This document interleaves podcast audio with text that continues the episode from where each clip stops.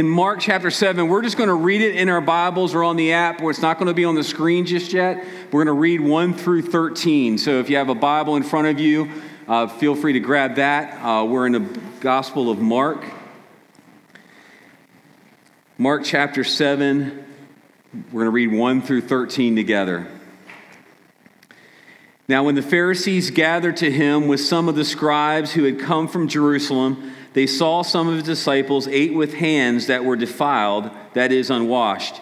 For the Pharisees and all the Jews do not eat unless they wash their hands, holding to the tradition of the elders.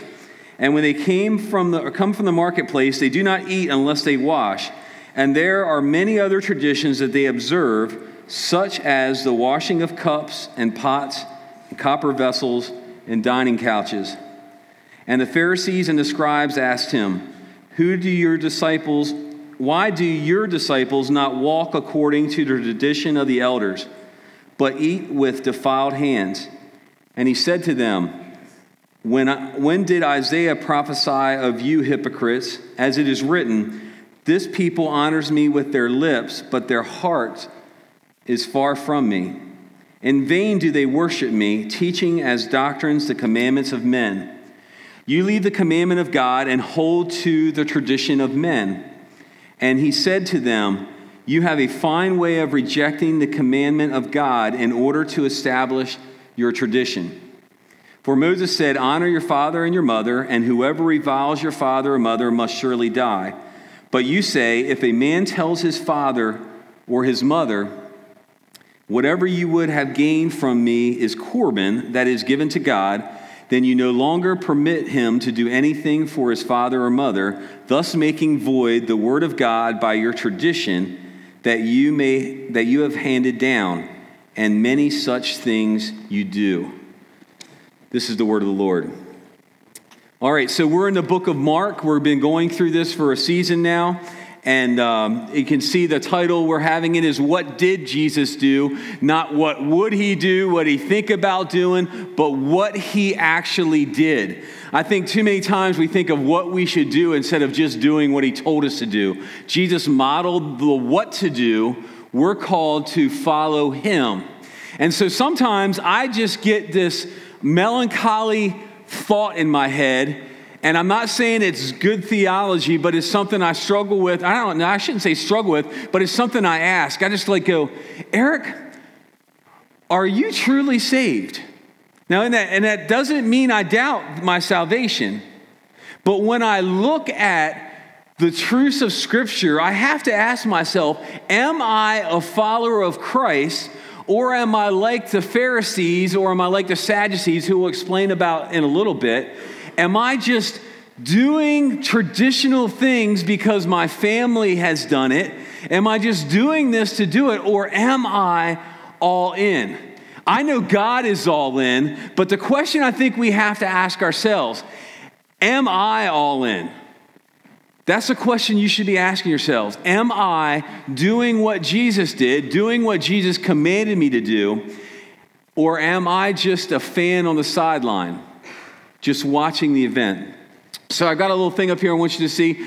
The most basic type of legalism. So we don't want to talk about legalism, but we're going to talk about it in the sense of the traps of it. The most basic type of legalism, and also the most devastating, is the belief that we can be justified in the sight of God by the obedience to the law. So if you want legalism, and I know you, you don't, you probably wouldn't be here, but if you want, if you follow in the legalism, the worst legalistic thing is that you believe that your good works are earning your place in heaven. That's the strictest, worst form of legalism. That's the first type we're just going to look at briefly. Um, the Pharisees had that view going that you have to do all these ceremonial things, the ceremonial washings we're going to talk about, but we just have to ask ourselves is there any way that you in your life are giving yourself, or I'm giving myself the, the nod to go to heaven because of what I do, or am I completely leaning on the good work of Jesus Christ on the cross? So we don't want to fall into that first trap. Mark 7 1. Now, when the Pharisees gathered to him with some of the scribes who had come from Jerusalem. So we have a map up here, and it's a very simple map. You see, the bottom here is Jerusalem with a star. Up top is the Sea of Galilee, where Jesus is right now. These people came 90 miles on the metro to come see Jesus. This wasn't like a simple trip to Ocean City. This was a long walk. This was a journey that they took. They gathered and they went into, uh, they took the time, they knew what Jesus was doing, they were aware of him, and they came to confront him. So they came and gathered together with some of the scribes who were from Jerusalem. So let's talk about the Pharisees and the Sadducees. Now, the Sadducees aren't mentioned here. But I want to mention them so we have a good basis of understanding because I think it's important. On one side, you have the Pharisees. We've heard that name going around. We say, hey, the Pharisees are this and that and everything. But they, um, they focus on the law, whereas the Sadducees focused on the temple. So the, the Sadducees were more priestly type. They would go into the temple. That's where they, they got their groove on in a sense of where they worshiped and how they, they flowed. Where the Pharisees, yes, they went to the temple, but they focused heavily on the law. The Pharisees uh, were interpreters of the Torah, the original law. So they would go and they would add hundreds of laws on top of the law that God had written. They didn't they weren't set on just following the rules God made up. They went above and beyond and created a bunch more. The Sadducees on the other hand, they were more Torah alone, but that had its drawbacks, which we're going to talk about in a little bit. They just sort of focused on the law and they didn't try to interpret anything. They were very simplistic in one sense. The Pharisees were middle class. They were middle class mostly, and the Sadducees were the upper class. And in the Sanhedrin, where they both came together and they ruled, the Pharisees had less representatives, but they had more power because the middle class people got behind them. The Sadducees tried to control things, wanted to, to take care of everything above, over, above, uh, beyond, but they weren't really inclusive of the lower people that were underneath them, almost like the groundlings of a Shakespearean theater. You know, you stay down there, I'm up here. The Pharisees did believe in the resurrection of the dead. The Sadducees did not. So so the old dad joke is that um, the Sadducees are sad, you see, because they didn't believe in the resurrection. If that helps you remember anything. The Pharisees believed in afterlife, the Sadducees believed in no afterlife. The Pharisees rejected the Jewish leaders, and the Sadducees supported the Jewish leaders. So you can't break this down perfectly, and I, I want to just say we don't talk politics, but I'm going to allude to politics, and you just sort of let it go. But I'm going to I'm going to crush on both sides. I'm not, I'm not here to say anything about, but I, I want you to look that the time of the Bible is not much different than the times that we're in. Back when Jesus was on this earth, the times aren't that much different.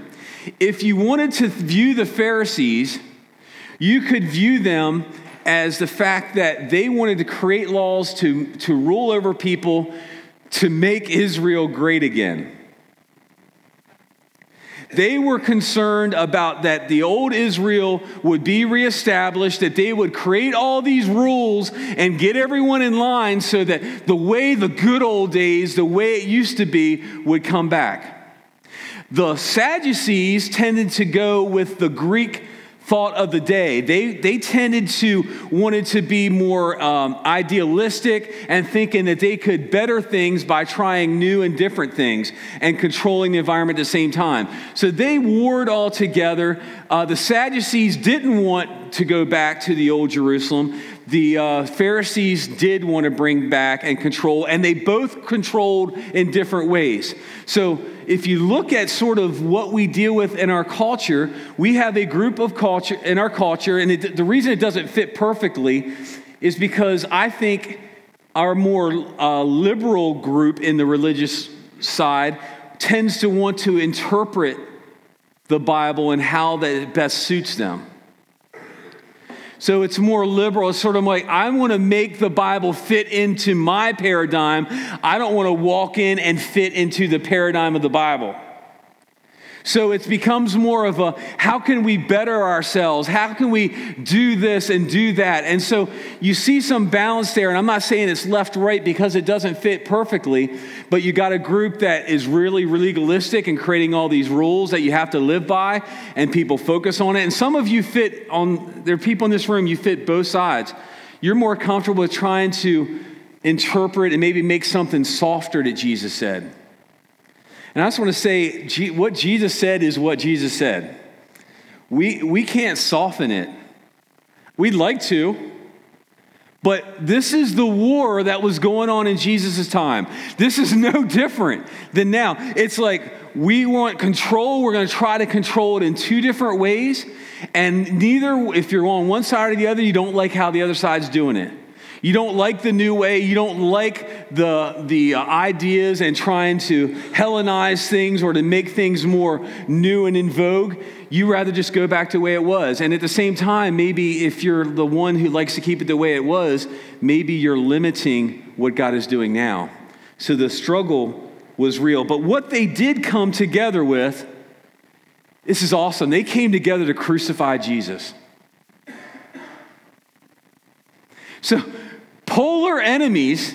They couldn't stand each other, but they took the time to come in the Sanhedrin and to crucify Jesus. So they came together then.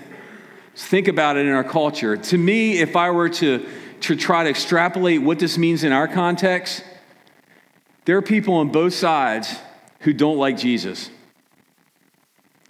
Don't really like what Jesus said. Don't really follow what he said, but we, we can come in and we can attend church and we can feel good. Maybe it's a traditional thing, it's just what we do, but we, we, we focus on the old. And it's a danger. And at the same time, if you try to interpret the Bible to make yourself comfortable, you get into a very bad place, a very scary place. Mark 7 2 said, They saw that some of his disciples ate with hands that were defiled, that is, unwashed. So if you remember on the ser- uh, not the Sermon on the Mount when he fed the five thousand, they didn't have lavatory setups. They didn't have the trailer porta johns that come there. They just ate of the food, right? And so they heard about all this. They came up here and they noticed that there was they did not ceremonially cleanse themselves. If you remember when I talk about the Seder meal at the beginning of the Passover meal, the the head of the home and then it goes around washes their hands and there, it's a ceremonial thing that we're stating that we're ceremonially washing ourselves. Verse 3 says, For the Pharisees and all the Jews do not eat unless they wash their hands properly, holding to the tradition of the elders. So, Mark, I don't know if you remember this, Mark is written more for the Gentile crowd. So, most of you in here, Mark is written for you because a Jewish person would not need this explained. Mark took the time to explain that it was a tradition of the Pharisees to wash their hands. Only in the temple was it law, ceremonial law, for uh, someone to go worship and wash their hands. So he is writing that we would better understand the situation. So let's look at another type of legalism. It's the elevating of human traditions of men to the point where they are allowed to bind the consciousness of God's people where God has left them free. So we have the one legalism where we say that what I can do if I do this, then I can be saved. I can earn my salvation. I can earn my place in heaven. A lesser form is where we begin to follow traditions and put people under bondage where God has said that they're free. Churches have done that for years. Let's just be honest. It's easier to control people by laws than it is to be controlled by the Spirit. And that might sound wrong, but it's easier for us to do and create things to control people than it is to let them be free. And the Bible says, where you are free, you are what? Free indeed.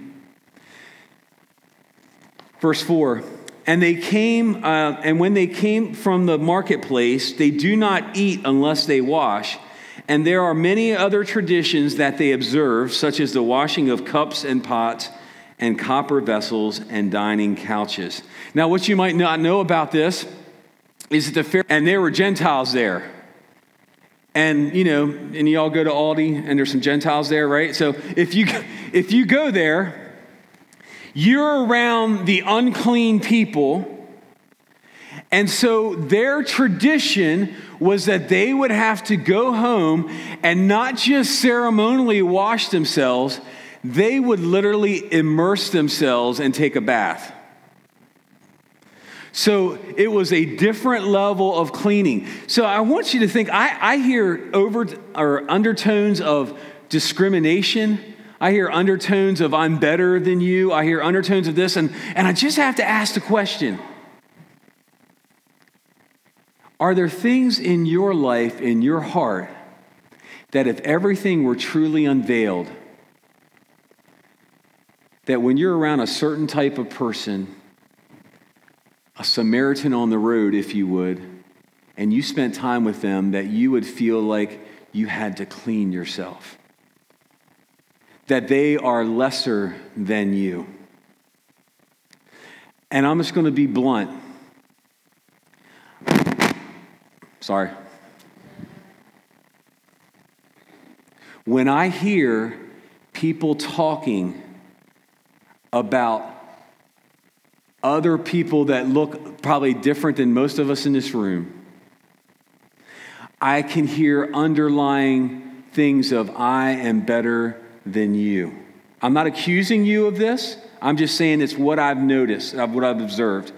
If, if someone isn't, um, if someone, I've actually heard the, the common thing in our town is if someone is Hispanic, people will, will say to me, I, I, they're legal or they're not legal. It'll, it'll be like we're going to differentiate a life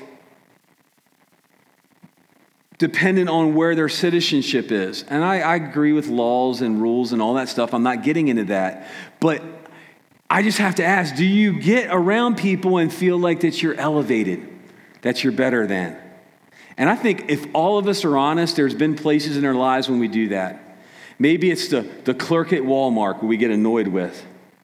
Maybe it's uh, someone on the road that we're following. Maybe it's just someone that looks differently than, than us, that we make judgments. So the, the Pharisees would do that. They would go and they would make rules and they would increase the rules based on where they were. And if they went and they were around people that weren't like them, they did a complete baptism in water because a sprinkling was not enough. Verse 5.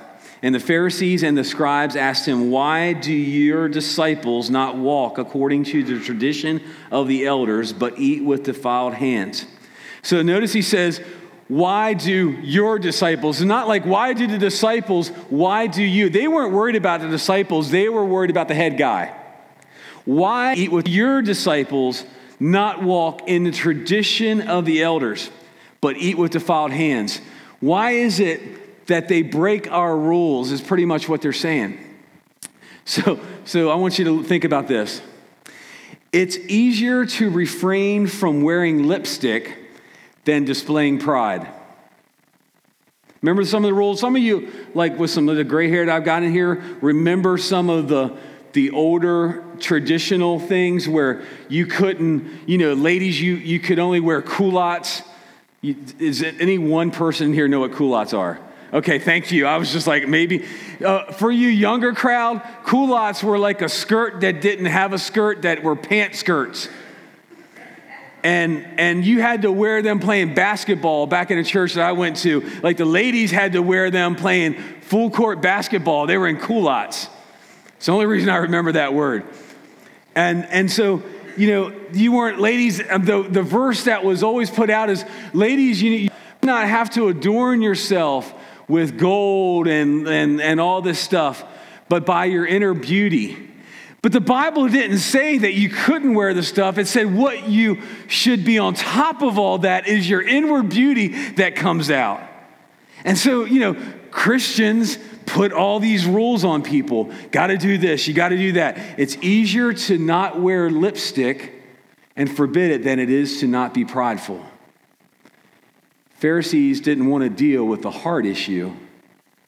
Many of you probably here today, and I guess there's probably some, let me just be nice about it. You'd rather have a simple thing just to go and leave and enjoy your weekend and not to have trouble you. But Jesus and his ways are narrow. It's a narrow path. It is hard, and yet it's easy. Another way to say uh, about how it is to create rules back when I was at Liberty University, um, it was super strict then. Some of you have been there since, and it's not the same. I'm an old school Liberty person. Uh, back when I was at Liberty, you had to wear a complete tie. Anywhere you were in school time, you had to wear a full tie. That was no, and I'd, I'd, break the rules all the time with that. You couldn't go to a movie at all. Like I used to troll the movie theater just to have fun with people and act like an RA. I just sit outside the movie theater. I, you could see a Liberty person coming.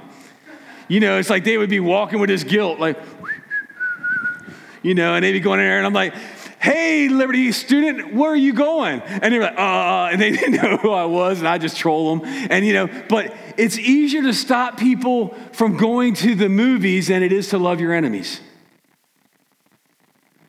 Jesus said, love your enemies, right?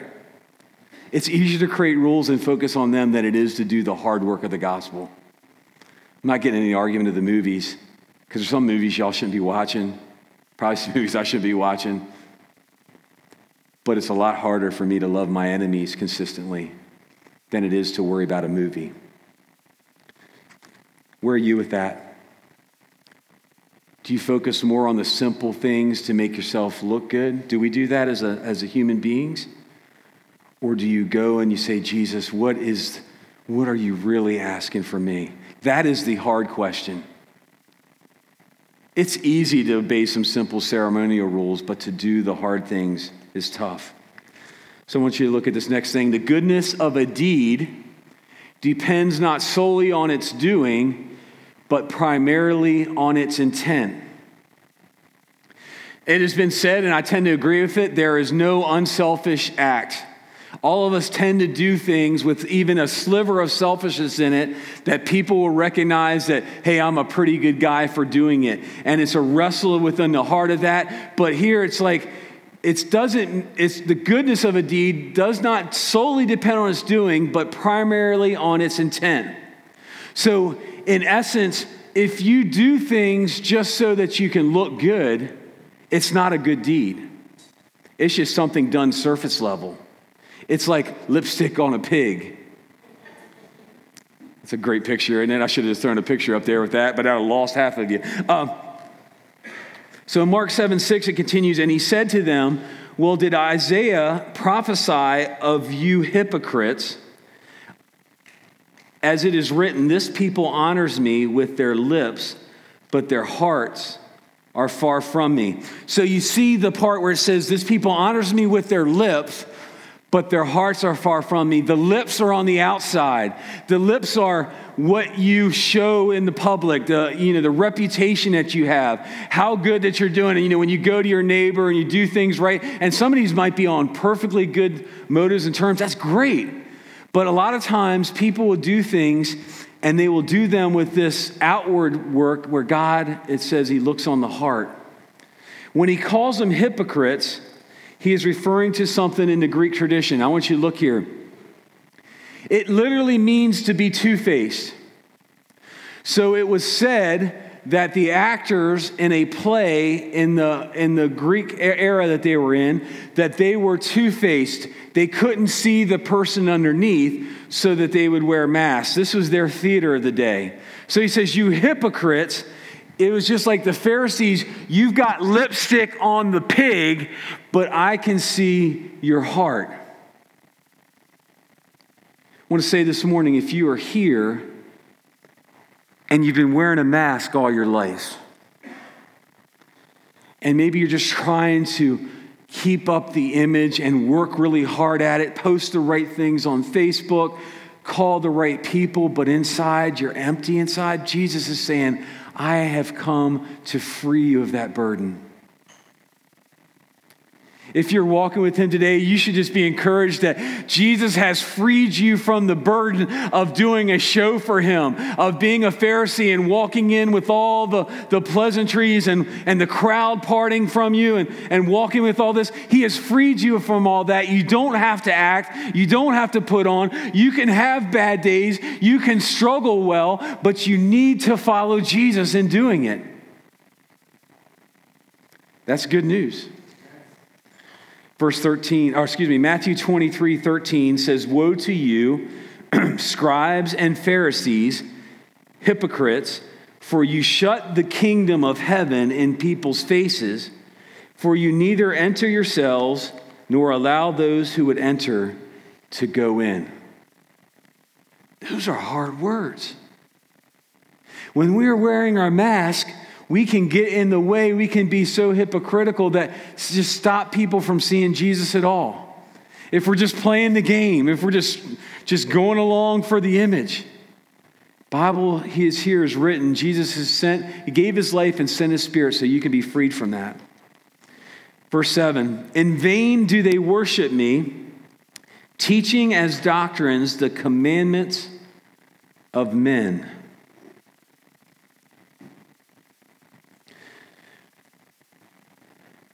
Just want to just throw in here one of the biggest challenges of parenting is not being a legalist. It's one of the biggest, that's for me, it's one of the biggest challenges. It is far easy to parent running rules around and doing this stuff than it is to seek God's Spirit and Him to move in certain situations. Here it says, they vainly worship me. They come into the sanctuary with their mask on, teaching as doctrines the commandments of men.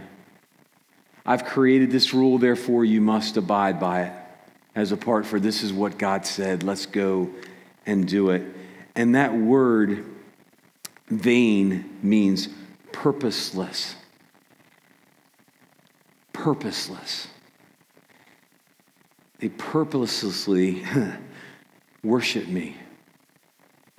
I just have to ask the hard question Are you in here this morning in vain worshiping God?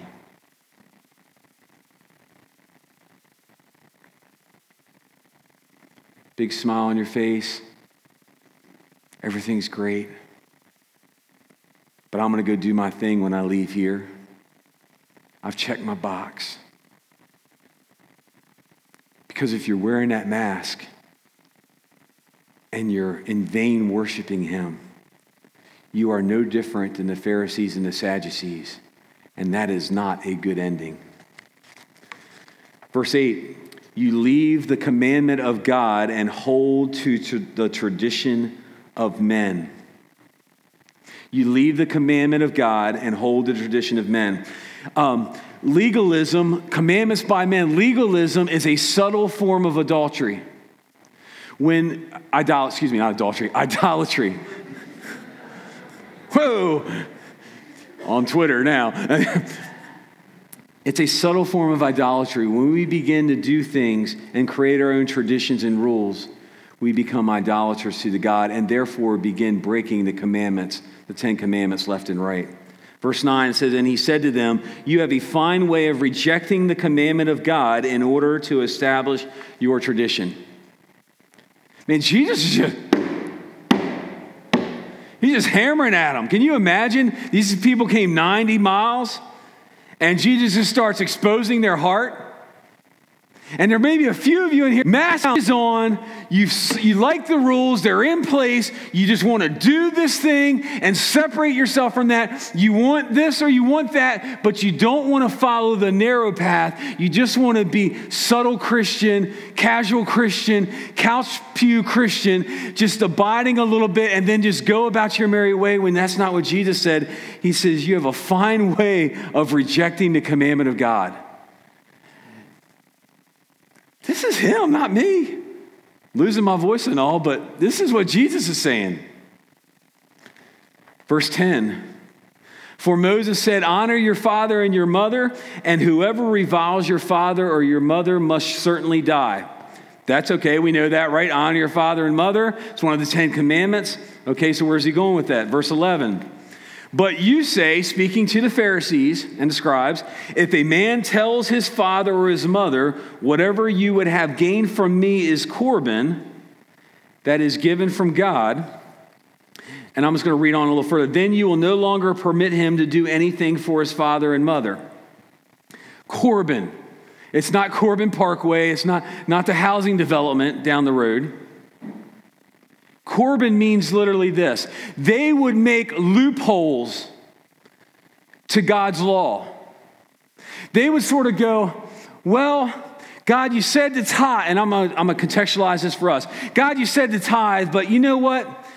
Um, I really don't have the money right now. And so I'm just going to say this and make it work out like this because I just think that's probably okay with you way they did it is they were called to honor their father and mother. In that tradition, they would take care of, and it's a good tradition, mom and dad. But the Pharisees got so bad with it that they created a tax loophole. And it literally was this I am going to dedicate all of my wealth to God. However, if mom and dad was sick and down and out, they would go, Sorry, all that I have is God's. I cannot help you out. And we would just go, Well, that's ridiculous. How could they do that? And I just got to say, all of us do it in varying ways a lot of times. I'm not saying all the time, but a lot of times. Verse 13, thus making void the word of God by your tradition that you have handed down, and many such things you do. We create our own rules. God says to do this, we go, well, did he did God really say? Who does that sound like? So let me ask you a question. This is I'm literally going to ask you a question. What are ways, let's make it easy, that people within the American church, maybe. Anyone have any thoughts?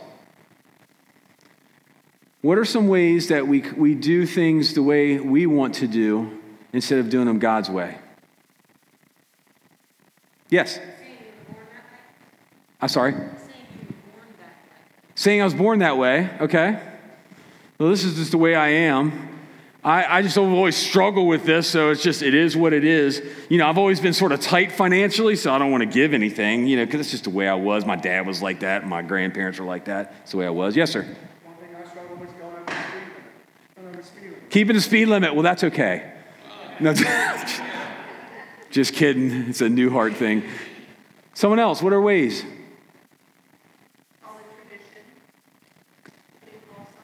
Call something tradition? Yeah, we make our own up, right? Well, this is just our tradition. We're going to live by it. Yes?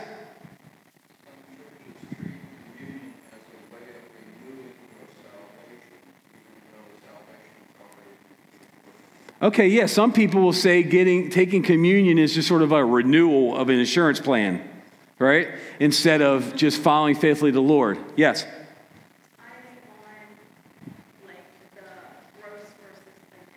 Okay.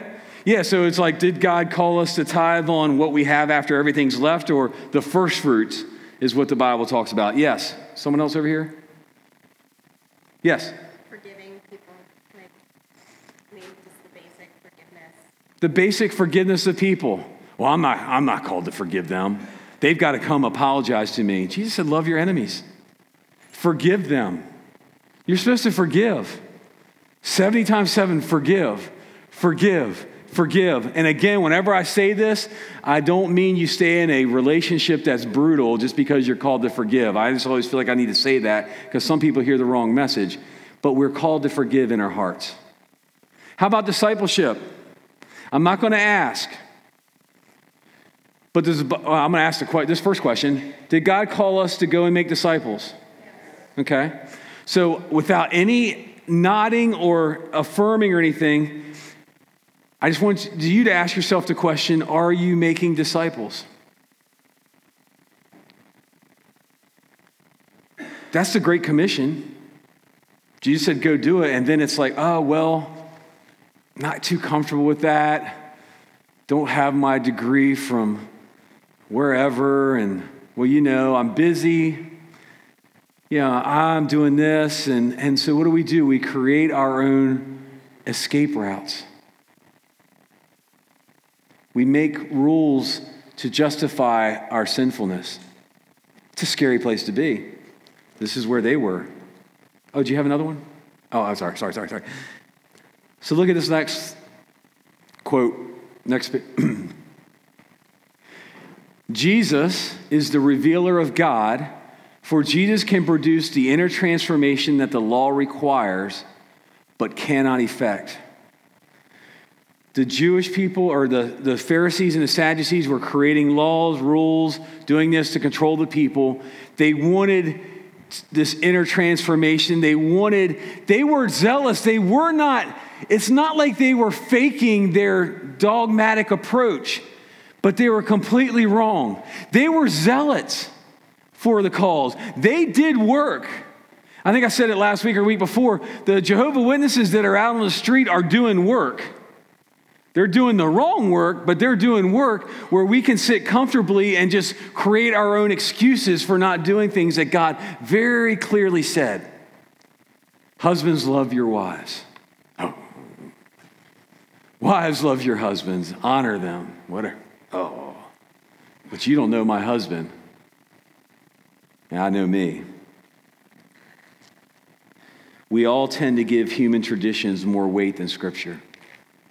So, what did Jesus do? How do we make our mark like Jesus? If you're tired of wearing the mask, if you're tired of pulling together, literally, the first thing I would tell you to do is find someone you trust and pray with them. Just confess it to somebody. Confess it to God, yes, but you need someone along the journey to walk with you through that struggle. You need accountability. Until I had accountability in my life, I could I could reword my thoughts and emotions to justify my every act and doing. I can convince myself of what I want. Does anyone else struggle with that? You, I, here, you know, I can do this and no one's watching me. And you think like, I can think like that. No one really knows what I'm doing. And then we just forget that God is there, that He's watching. This morning, all I can offer you is not a bunch of rules, not a bunch of laws, but I can offer you the fulfillment of those laws. And that is in the personhood of Jesus Christ. He's saying that He is willing to free you if you're a Christian, He is willing to break the chains that you've gone back and put on yourselves and feel like you're in bondage, but you're in self bondage. We need other people to walk through this journey together. So find Jesus, whether you've not known him the first time or need to just repent of stuff, and also find someone else to come alongside of you and that will ask you the hard questions and that will steer you on the right path. Would you stand as we go to pray and come to communion, please?